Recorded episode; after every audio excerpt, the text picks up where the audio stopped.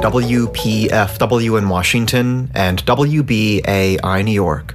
I'm Chris Bangert-Drowns with some brief news headlines.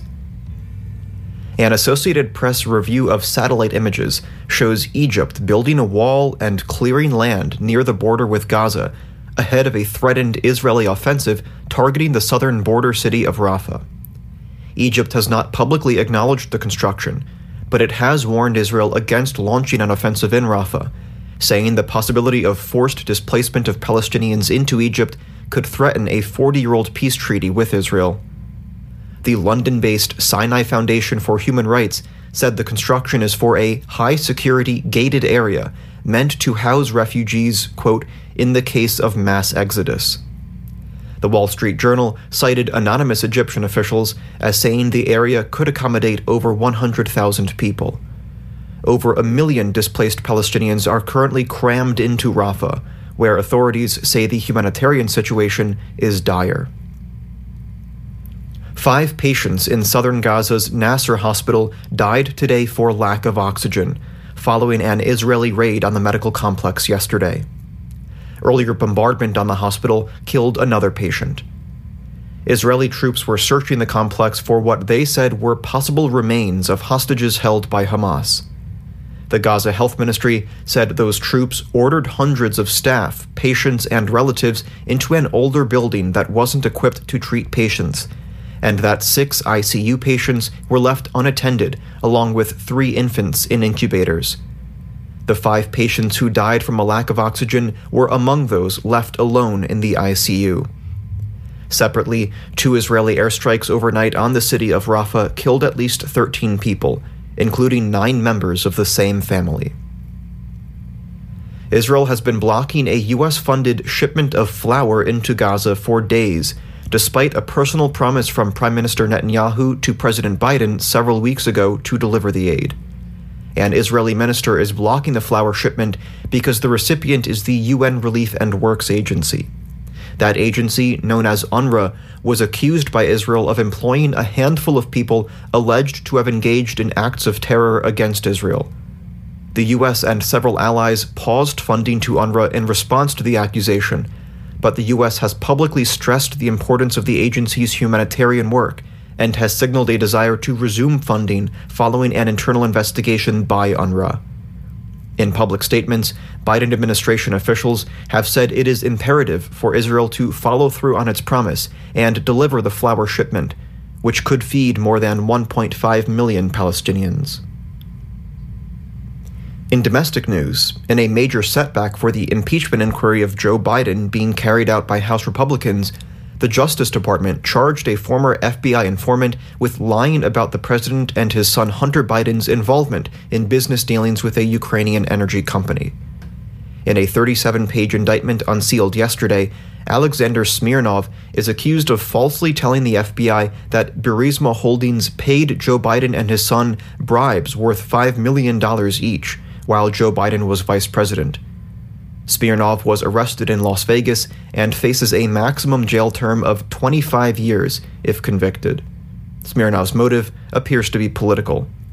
The indictment notes that in May twenty twenty, Smirnov sent his handler a series of messages expressing bias against Biden, who was the presumptive Democratic presidential nominee at the time. And in local news, the D C area is likely to see significant snowfall overnight, and the National Weather Service has issued a winter weather advisory for most of the region. A winter storm warning was posted for western portions of Maryland and Virginia. The rate of snowfall could reach as high as two inches per hour in the very early hours of the morning. Weather in Washington, D C right now is forty-five degrees and mostly cloudy. In New York City, forty degrees with fair skies. For W P F W in Washington and W B A I New York, I'm Chris Bangert-Drowns. Thanks for listening.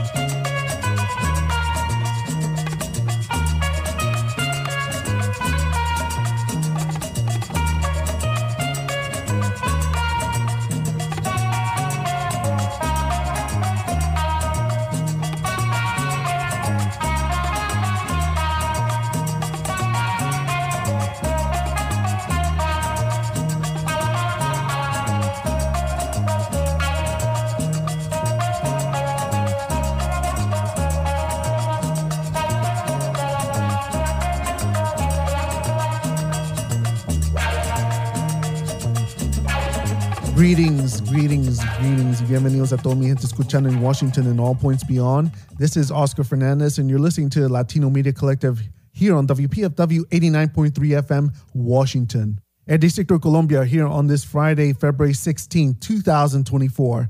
We're also heard on latino media collective dot com. You can find us on Twitter under the name at LMC underscore show. That is at LMC underscore show. And of course, live on W P F W F M dot org. That's W P F W F M dot org.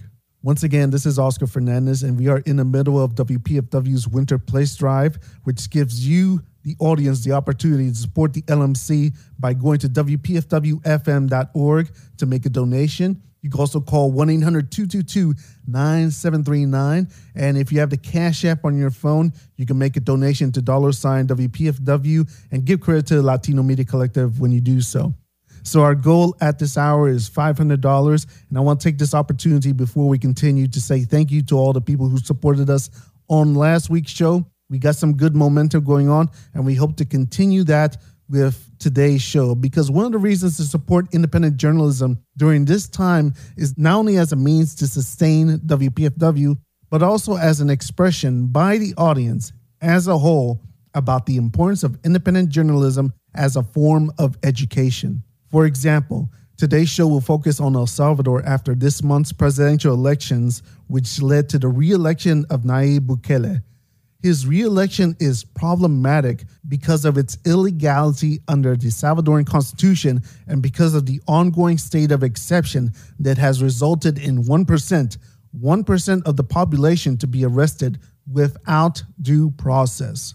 Now, why should it matter to the W P F W audience about the political situations like these in El Salvador?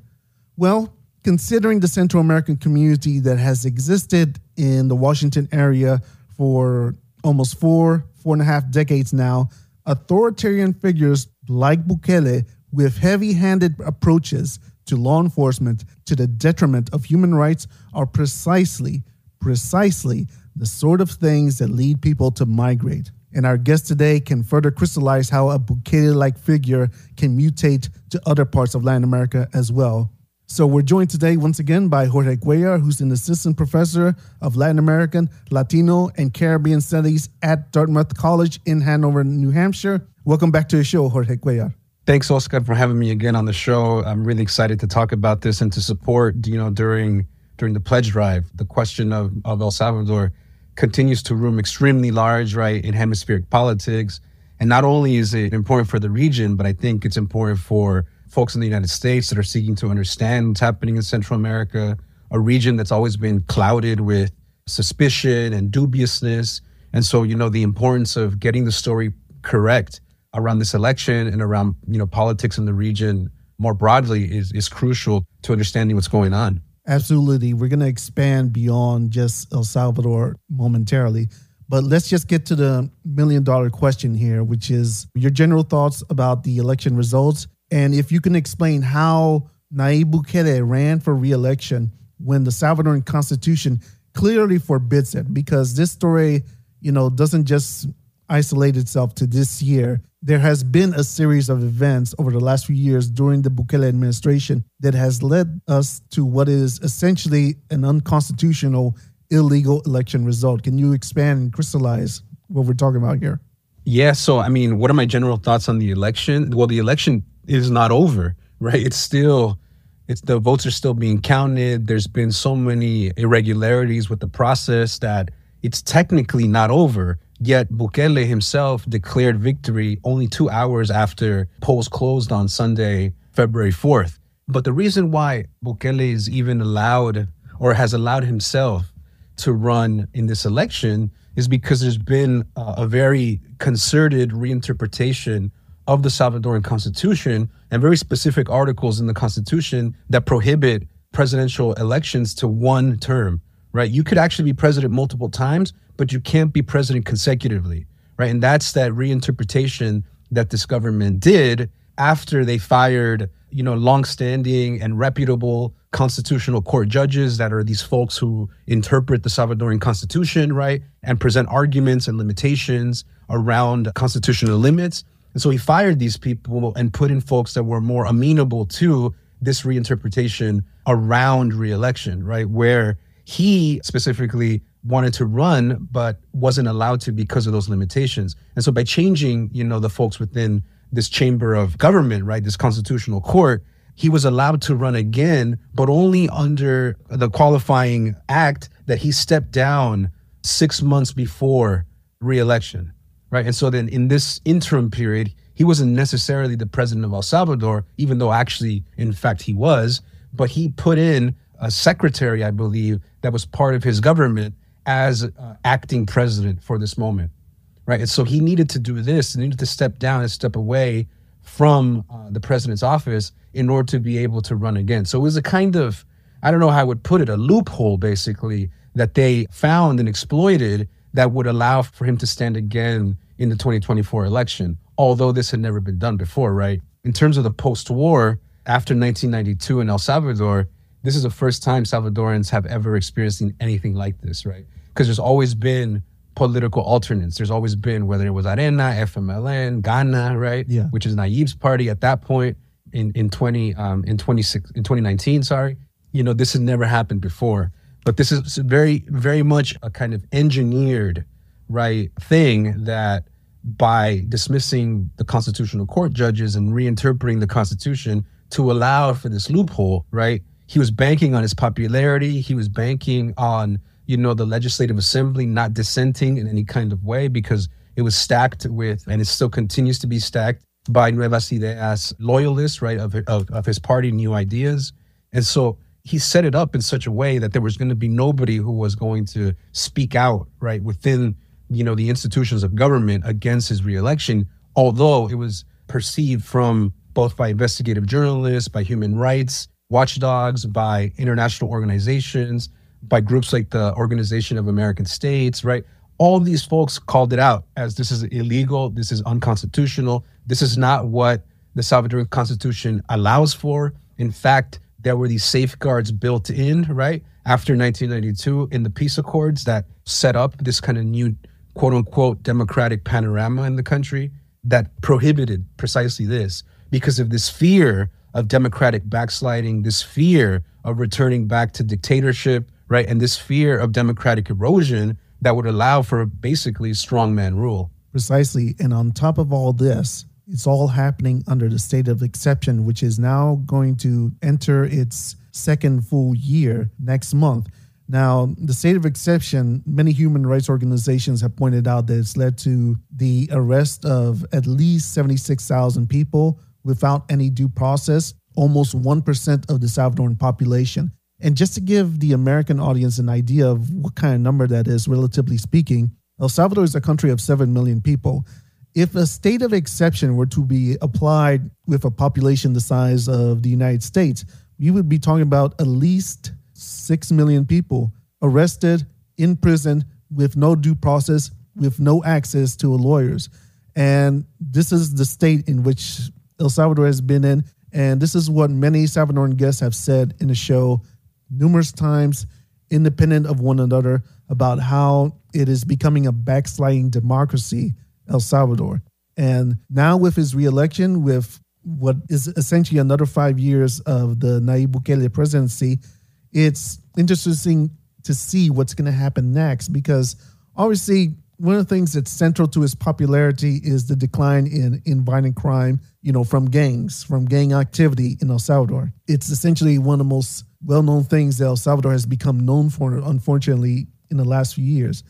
But if we were to take the issue of gang violence out of the picture here, and I think you mentioned this in your article with El Faro, like, what else has he really accomplished in terms of employment, in terms of the economy, in terms of developing the country and its infrastructure?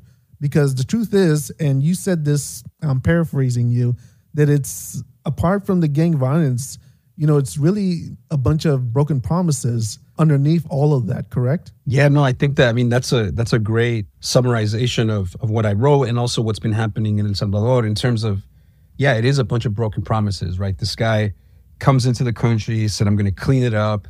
I'm going to make El Salvador great again, right? He comes with this kind of yeah. approach to really remaking Salvadoran politics and Salvadoran culture and improving infrastructure and creating new revenue streams for ordinary Salvadorans, right? He's also he's also selling a vision to the United States as well, that he's going to stem migration, right? And that the, the people are, aren't going to be showing up at the U S Mexico border, you know, and bothering U S politicians, right? So it's this kind of all-encompassing transformation that Bukele has really articulated and sold people on.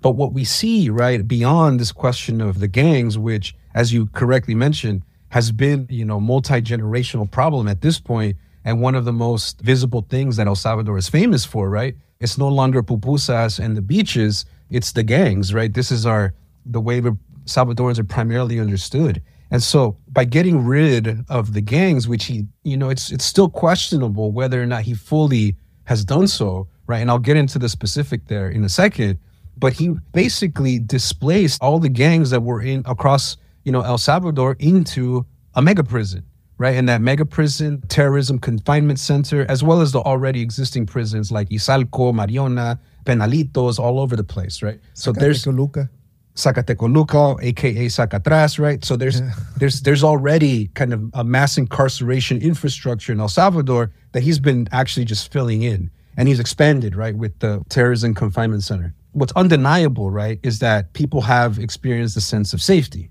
right? Just when I was in El Salvador, and I think I mentioned it in that El Faro piece, is that people say we are breathing tranquility again, right? We haven't had a breath of tranquility in such a long time.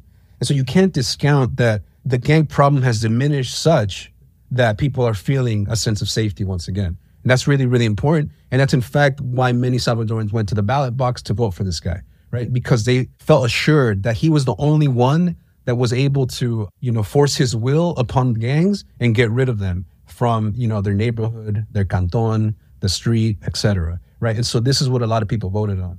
What they didn't see, and, and it's actually quite interesting, and I'm going to just say this really quickly. What's also quite interesting is that in the lead up, up to election, there were so many ads about, if you vote for the other guy, the gangs are going to get out of prison.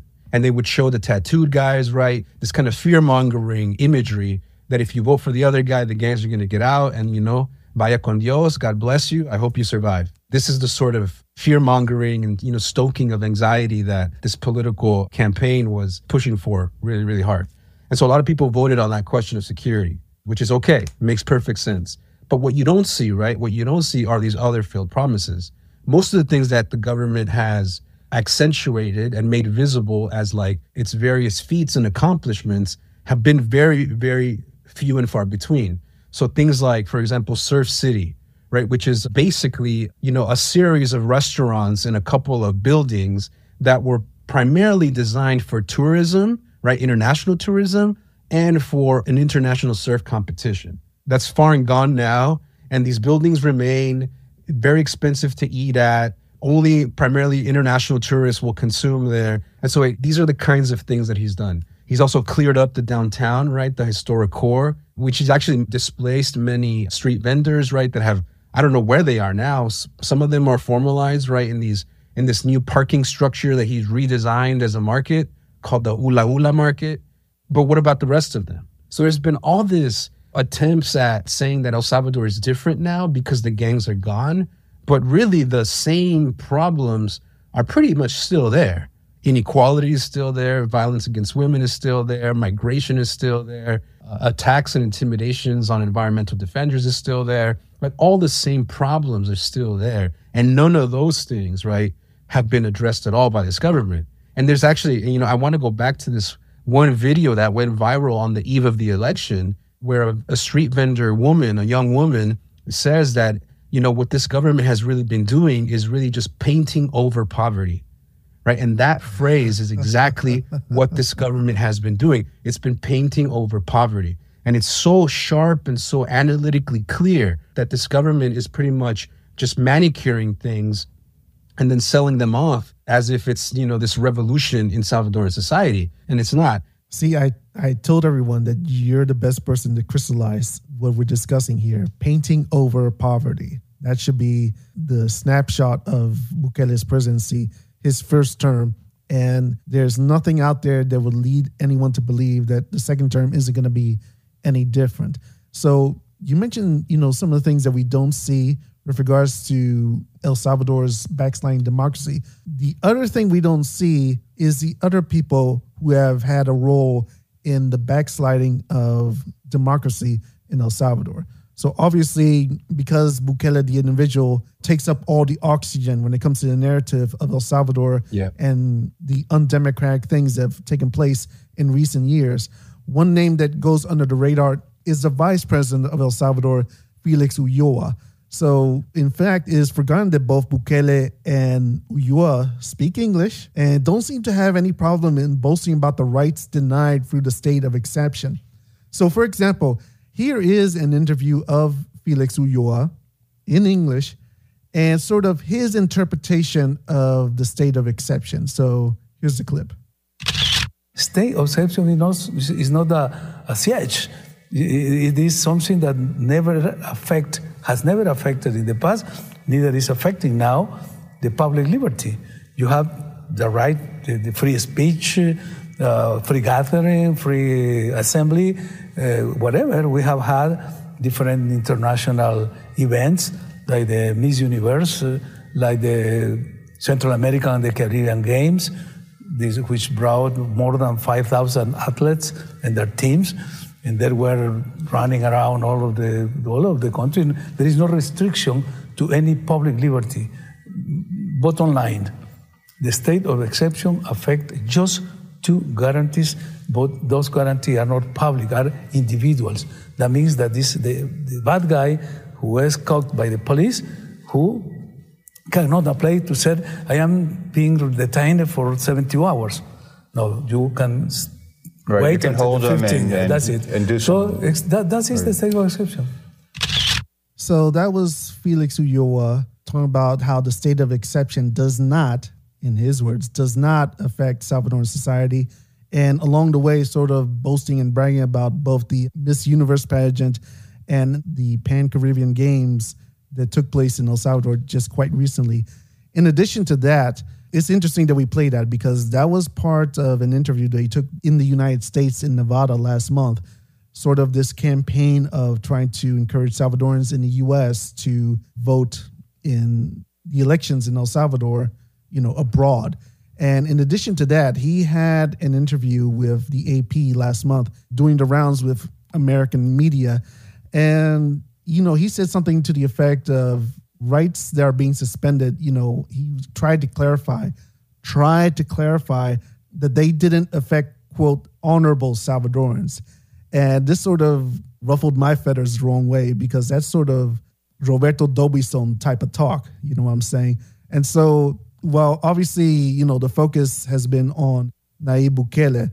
How would you measure Ulloa's influence behind the scenes, not just Ulloa, but also other people that sort of fly under the radar with regards to the Nuevas Ideas party? Felix Ulloa is such an interesting character, not only because he's basically the kind of international representative of the Bukele administration, right? But also because he's been around Salvadoran politics for quite some time, right? He went to the University of Central America. He was at one point a leftist in El Salvador, right? So he has a sort of some kind of credentials that allow him to, you know, sort of speak authoritatively on some of these things, even though what he's been peddling ever since he joined up with Nayib Bukele back in, you know, twenty eighteen, twenty nineteen, was that, you know, he sees that democratic backsliding, or what we call democratic backsliding, is to him, right, a necessity in order to have efficient government. And that's what he really pushes out there. And you see it in the interviews that he's given to the international press, right? That then when it gets sort of put into context,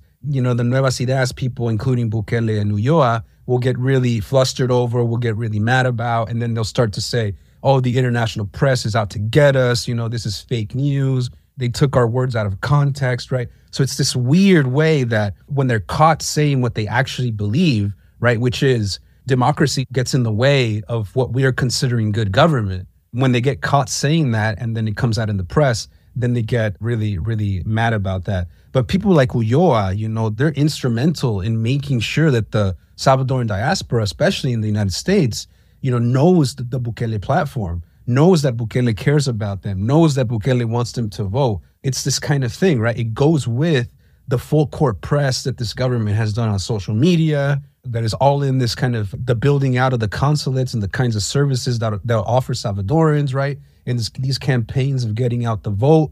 Ulloa is instrumental to that. He's a figurehead to that because Bukele doesn't leave the country, right? So it's him. It's him. He's the one who goes to the evangelical churches to talk to prospective Salvadoran voters. He's the one who goes to, to does the press rounds in order to communicate that Bukele is not so bad, and he's not an authoritarian. He's actually building a great democracy, right? So he's the one who's doing this sort of ideological work in the popular press and getting people to see Bukele as actually doing good work. But wait, it gets worse. In that same interview with the Associated Press last month, Ulloa actually said something to the effect that in some cases, officials may have asked security forces to meet quotas of detentions, arresting a predetermined number of people, but that it was, quote, not an order from executives nor a government policy, sort of contradicting what he said initially, that it's coming from officials, government officials, predetermined quotas. So this is another component about the state of exception that people don't take into account. And precisely, precisely, like I said at the beginning, the type of reasons that people migrate to the United States. And let's be clear once again, this is not exclusive to El Salvador. You know, this is something that other Latin American countries may try to replicate or have already replicated in its history. And so this is precisely why we have guests like Jorge Cuellar on the show to bring not only his voices like his to light, but also to address these stories.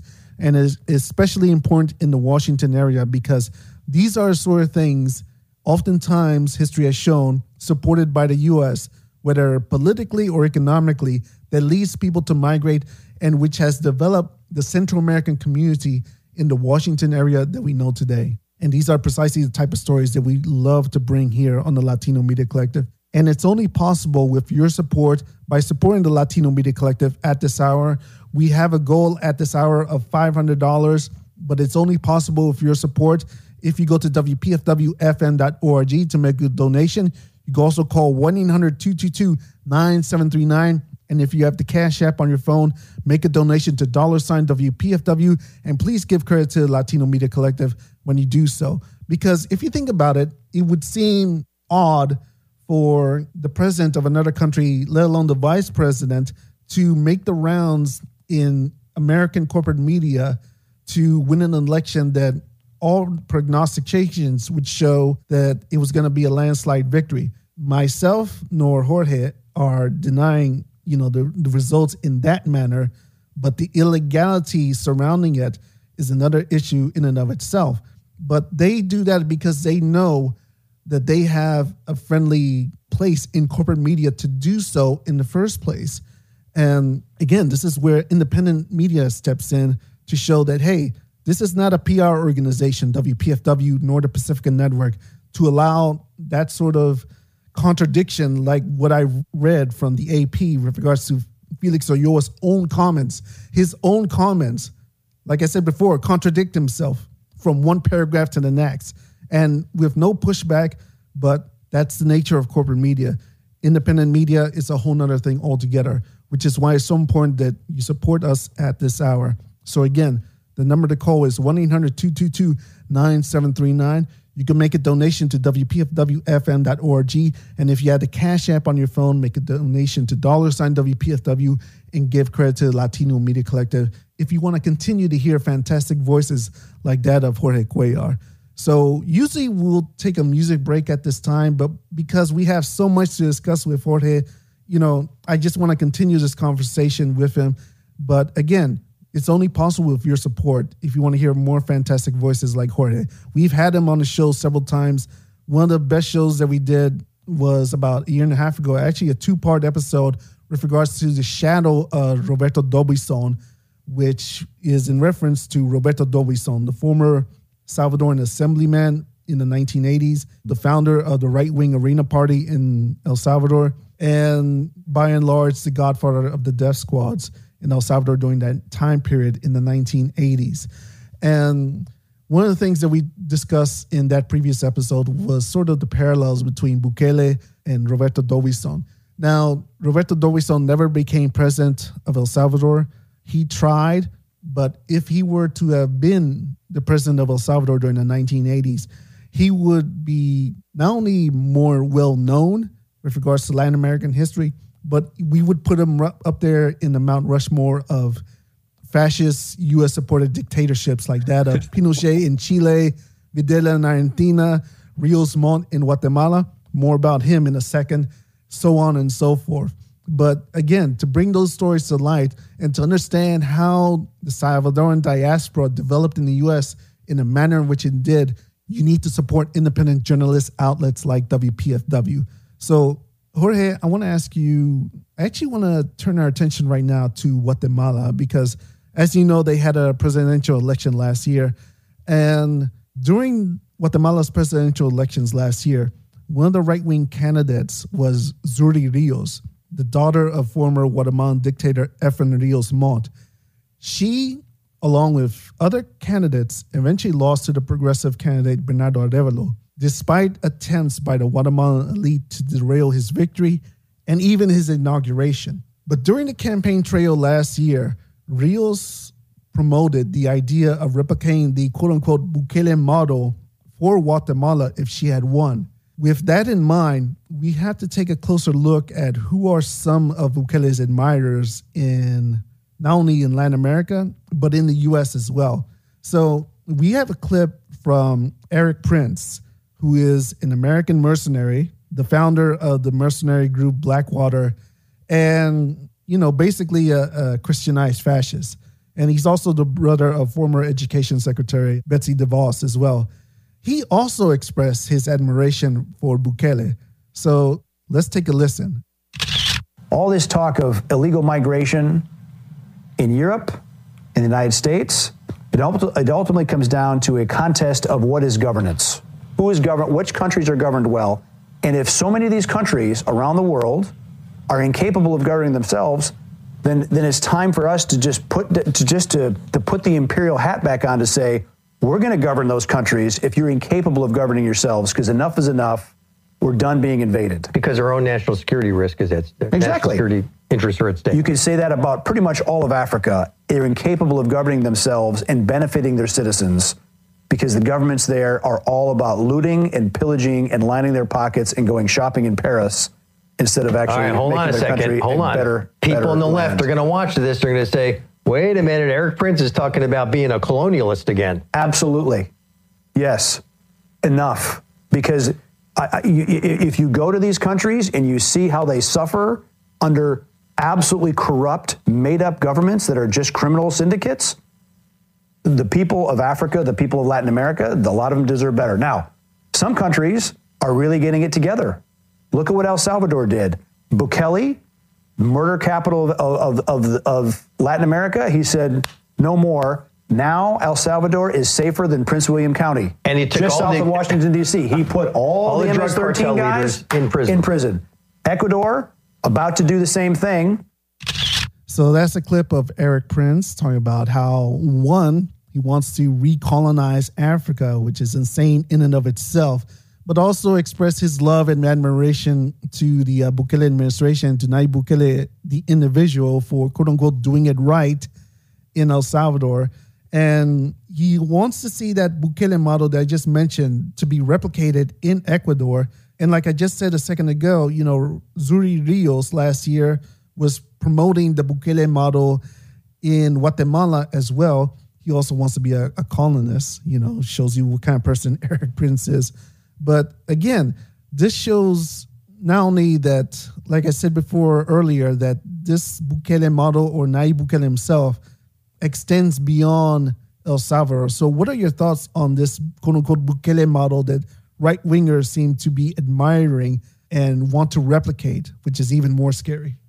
Yeah, I mean, that's a that's a pretty scary clip. And it's, and it's funny because, you know, when the elections were happening in El Salvador, the New York Times piece came out with Ulloa's interview as well, right? Because it was all over the press.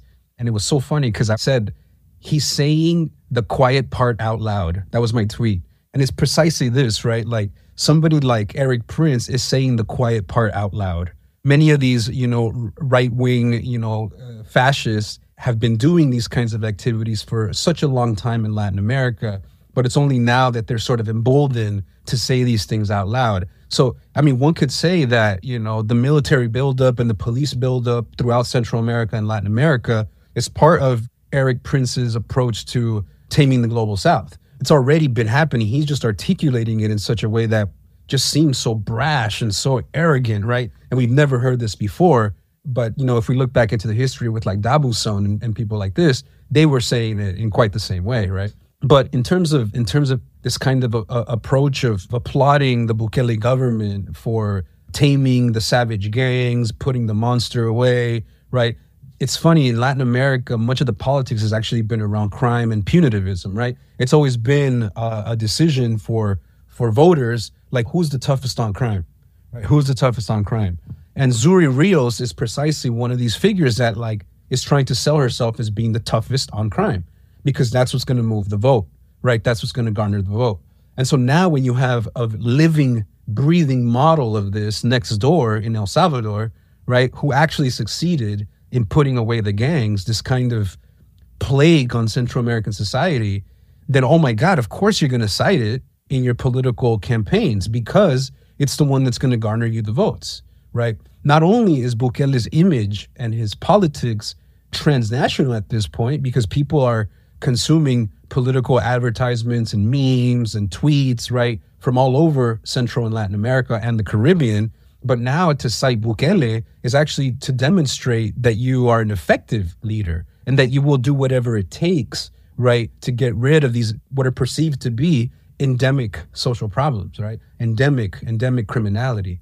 And so it makes perfect sense that these right-wingers will be like, oh my God, there's an incredible model right next door. This is homegrown governance. Why not take it on? You saw it already with Xiomara Castro in Honduras that actually has implemented, right, a state of exception of her own with variable effect. But nonetheless, it's like there's a way that there's a kind of copycat politics happening, right? There's a sort of copycat politics in the sense that, look, oh, if this guy's doing it, I need to at least do that, if not more, right? And so this is why you have Daniel Novoa, state of exception too, right, over in Ecuador. That's why you have the D R and Haiti also thinking about gang control, right, and ways to get rid of gangs by looking at the El Salvador Bukele approach. And so there's all these ways that the publicity around Nayib Bukele's successes as an authoritarian leader of El Salvador is doing the rounds, and it's like it's reaching people in countries that otherwise would not care what's happening in El Salvador, right? This little corner of Central America. And so this is why there's so many people who are who are very much like enamored with Bukele and saying, we want a Bukele. You know, if a politician now, right, that's running in twenty twenty-four needs to in some way, shape or form pay lip service to something Bukelean, right? Something Bukelean, whether it's the state of exception, whether it's the way that they dealt with the pandemic, whether it's the way that he's sort of, you know, made it into a one-party state and the way that he's mobilized people to overwhelmingly support him both inside of the country and outside, right? There's so many lessons to be learned politically from Bukele that is being gleaned by other political leadership and even security firms, right? And different groups throughout Latin America. So it's not just, it's not just a state of exception, but it's sort of the bundle of things that Bukele is that is very enticing to political leadership across the region that is out of ideas. That is simply out of ideas, right? So Bukele looks like, oh my God, this is an incredible sort of revolution in right-wing populism, but it's actually a return to very old, old things. Yes, right? Exactly. And so I'm glad that you mentioned that component in the end, because the A P interviewed a Guatemalan political scientist with regards to sort of this, like I said before, replication, attempted replication of the Bukele model. And they spoke to one Guatemalan professor that sort of just brought it down to this, is that, you know, one of the reasons that politicians in Guatemala want to replicate the Bukele model is just because of Guatemala's own strain of authoritarianism and partly because they lack their own proposals. And like you said earlier, is that, you know, if we were to put the gang violence aside, that there's a series of broken promises both socially, economically, infrastructure-wise, you name it. And I want to tell you this, Jorge, because there's another thing that's problematic of that Erik Prince clip that goes beyond El Salvador. It's the fact that over the years, Erik Prince is known mainly for this mercenary work with his organization Blackwater in places like Afghanistan and various parts of Africa as well. And what's problematic to me and what gets under my skin is that over the years, he's been given a platform in corporate media, in places like C N N, M S N B C, A B C News, you name it. And I don't think they challenge people like Erik Prince as often as they should. That clip that we just played with regards to his boasting of wanting to be a, a colonialist on Africa is not only shocking, but it should be infuriating that all these years that corporate media gave him a platform, and yet people like Jorge Cuellar, and we got to give a shout out to Ana P. Rodriguez, who's another fantastic Salvadoran professor, who was also on the show late last year to discuss the uh, horrendous Miss Universe pageant in El Salvador. These are the kind of voices that don't appear on corporate media, but shockingly, those of Erik Prince give as much platform time as they want to spew whatever lies or shocking comments like the one that we played here on the show today. And this is why we need to support independent media outlets like W P F W. So again, our goal at this hour is five hundred dollars, and there's a lot of work that needs to be put into bringing fantastic voices like Jorge and Ana P. Rodriguez on the show, but it's only possible with your support. And it's also a counter against precisely the kind of voices like Erik Prince that get a free platform in corporate media way too many times, way too often. And considering what we just heard here, chances are, one way or another, he's going to appear in corporate media again for another reason or for a different subject matter altogether. So again, make the call to one eight hundred two two two nine seven three nine. You can make a donation online to W P F W F M dot org. And if you have the Cash App on your phone, make a donation to dollar sign W P F W and get credit to the Latino Media Collective when you do so. So one of the reasons I wanted to have Jorge on as well, in addition to everything we discussed, one of the reasons we had him on the show was because his article was featured in El Faro, a news website originally based in El Salvador, which has since moved to Costa Rica because of harassment it has received by the Bukele administration. This follows revelations in twenty twenty-one that the organization was being spied on by the Bukele government via the N S O Group, the organization that runs the spyware Pegasus. Since we are in the middle of W P F W's Place Drive, Jorge, can you tell us about the independence of independent journalism, especially when you think of it, especially when it would be unlikely that you and I would be able to have this conversation in El Salvador today? You know, we could, probably, but then considering everything that we mentioned about the state of exemption, we run the risk of being one of those seventy-six thousand plus people who have been arrested without due process and without charge as well. Yeah, Oscar, you know, that that's the question of the day. You know, like one of the things that we, you know, we've already talked about how the state apparatus has its own way of doing things and making visible its policies and, you know, spreading them throughout the world, whether it be through corporate media or whether it goes through, you know, social media as well. I just remember very early on some of the first few interviews that Bukele gave to the world when everybody was like, wait, who is this guy? Were to somebody like Tucker Carlson, right? Another, oh, you know, yeah. sort of figure within the right-wing press, right? A really a, a kind of loony guy, but gave Bukele this platform, right, to signal to a certain segment of the American population who he was. And so one of the things that investigative journalism has done in El Salvador, you know, as a kind of flip side, is actually tell us like what's happening on the ground in moments where like there's been a clampdown on the access to the political sphere in El Salvador, to reporting on what's happening behind closed doors, in the prisons, for example, or in backdoor dealings between the government and gangs, right? Which is another thing that organizations like El Faro have been pivotal, you know, in bringing to light. They were the um, first th- to break that story, actually. They were the first to break that story. And they continue to do that for every administration, every Salvadoran administration.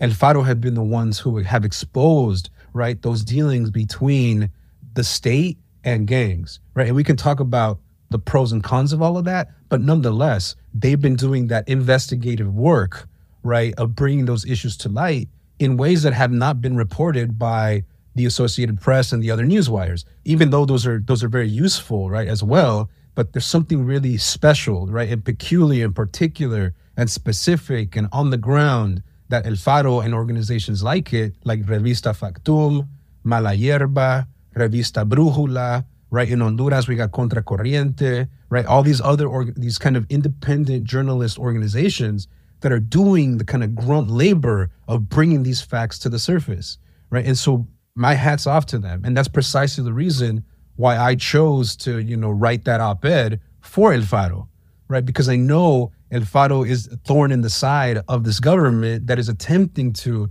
really control all of the narratives, not just control the narrative, control all the narratives, right? And so El Faro is one of the few, right, that is really doing that that important work of, of bringing those things to light. And so, you know, as you mentioned, they've been consistently under attack, like many of their journalists are actually not even in El Salvador any longer. They're in Guatemala, right? There's some people in Mexico. There's people in Costa Rica, like you mentioned, right?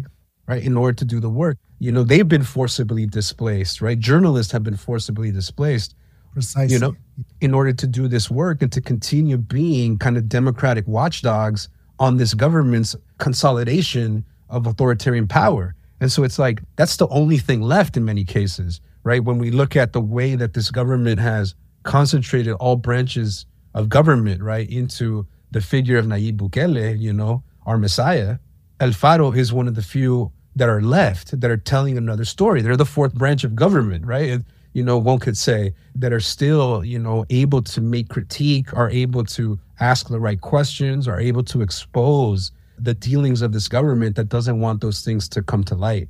And so it's really important for me that El Faro is still around, that El Faro is still supported. And that for me, like I will, I'll continue to publish in that space, because to me, it's one of the few places that still bridges, right? Not only a critical conversation, but speaks to Salvadorans in the country and speaks to Salvadorans in the diaspora. And so, and I think the problem of Nayib Bukele and the way that he sort of monopolized the conversation is because he moves between those two spaces.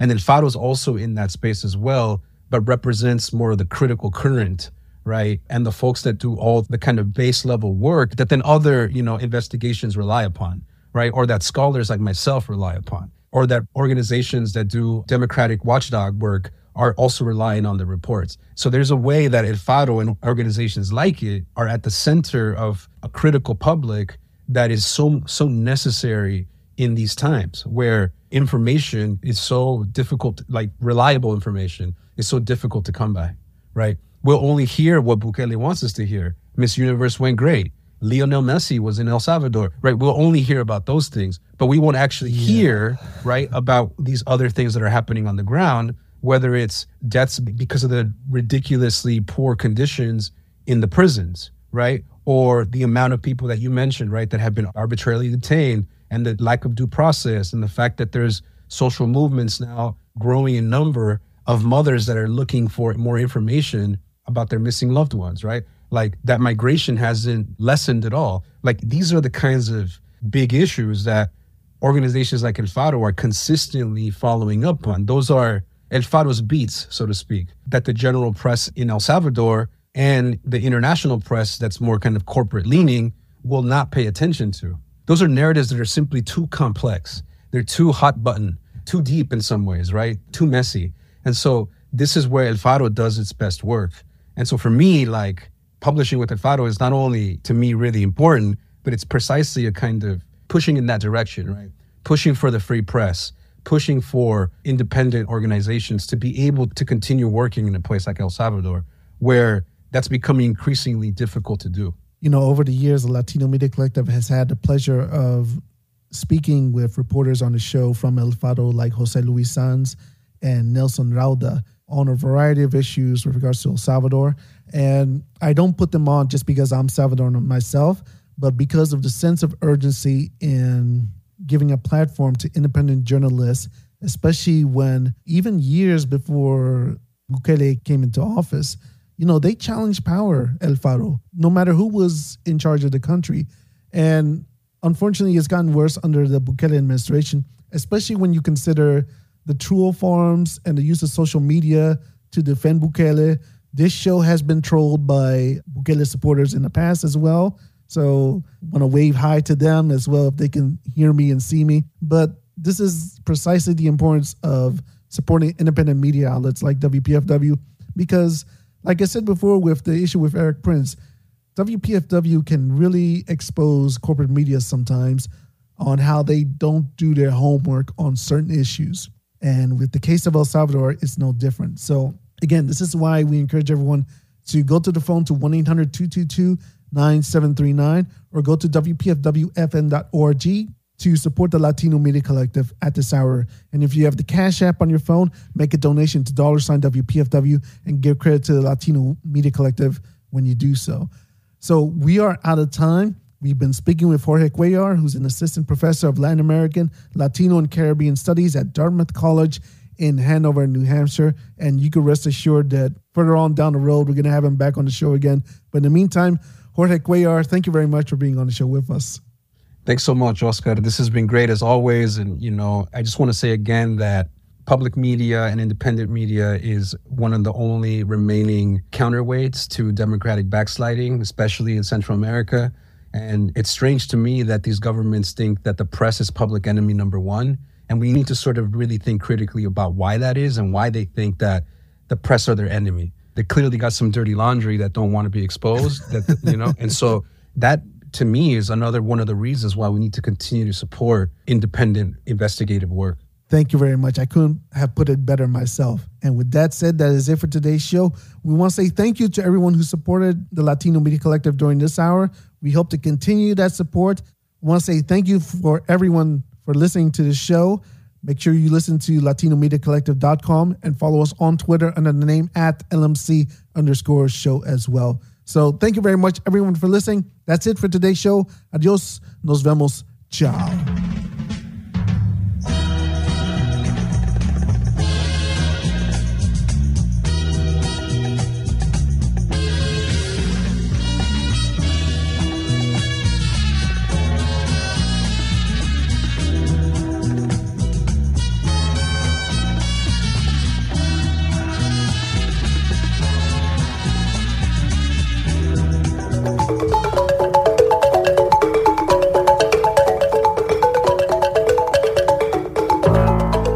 W P F W in Washington and W B A I New York. I'm Chris Bangert-Drowns with some brief news headlines. An Associated Press review of satellite images shows Egypt building a wall and clearing land near the border with Gaza, ahead of a threatened Israeli offensive targeting the southern border city of Rafah. Egypt has not publicly acknowledged the construction, but it has warned Israel against launching an offensive in Rafah, saying the possibility of forced displacement of Palestinians into Egypt could threaten a forty-year-old peace treaty with Israel. The London-based Sinai Foundation for Human Rights said the construction is for a high-security gated area meant to house refugees, quote, in the case of mass exodus. The Wall Street Journal cited anonymous Egyptian officials as saying the area could accommodate over one hundred thousand people. Over a million displaced Palestinians are currently crammed into Rafah, where authorities say the humanitarian situation is dire. Five patients in southern Gaza's Nasser Hospital died today for lack of oxygen, following an Israeli raid on the medical complex yesterday. Earlier bombardment on the hospital killed another patient. Israeli troops were searching the complex for what they said were possible remains of hostages held by Hamas. The Gaza Health Ministry said those troops ordered hundreds of staff, patients, and relatives into an older building that wasn't equipped to treat patients, and that six I C U patients were left unattended, along with three infants in incubators. The five patients who died from a lack of oxygen were among those left alone in the I C U. Separately, two Israeli airstrikes overnight on the city of Rafah killed at least thirteen people, including nine members of the same family. Israel has been blocking a U S-funded shipment of flour into Gaza for days, despite a personal promise from Prime Minister Netanyahu to President Biden several weeks ago to deliver the aid. An Israeli minister is blocking the flour shipment because the recipient is the U N Relief and Works Agency. That agency, known as UNRWA, was accused by Israel of employing a handful of people alleged to have engaged in acts of terror against Israel. The U S and several allies paused funding to UNRWA in response to the accusation, but the U S has publicly stressed the importance of the agency's humanitarian work and has signaled a desire to resume funding following an internal investigation by UNRWA. In public statements, Biden administration officials have said it is imperative for Israel to follow through on its promise and deliver the flour shipment, which could feed more than one point five million Palestinians. In domestic news, in a major setback for the impeachment inquiry of Joe Biden being carried out by House Republicans, the Justice Department charged a former F B I informant with lying about the president and his son Hunter Biden's involvement in business dealings with a Ukrainian energy company. In a thirty-seven page indictment unsealed yesterday, Alexander Smirnov is accused of falsely telling the F B I that Burisma Holdings paid Joe Biden and his son bribes worth five million dollars each while Joe Biden was vice president. Smirnov was arrested in Las Vegas and faces a maximum jail term of twenty-five years if convicted. Smirnov's motive appears to be political. The indictment notes that in May twenty twenty, Smirnov sent his handler a series of messages expressing bias against Biden, who was the presumptive Democratic presidential nominee at the time. And in local news, the D C area is likely to see significant snowfall overnight, and the National Weather Service has issued a winter weather advisory for most of the region. A winter storm warning was posted for western portions of Maryland and Virginia. The rate of snowfall could reach as high as two inches per hour in the very early hours of the morning. Weather in Washington, D C right now is forty-five degrees and mostly cloudy. In New York City, forty degrees with fair skies. For W P F W in Washington and W B A I New York, I'm Chris Bangert-Drowns.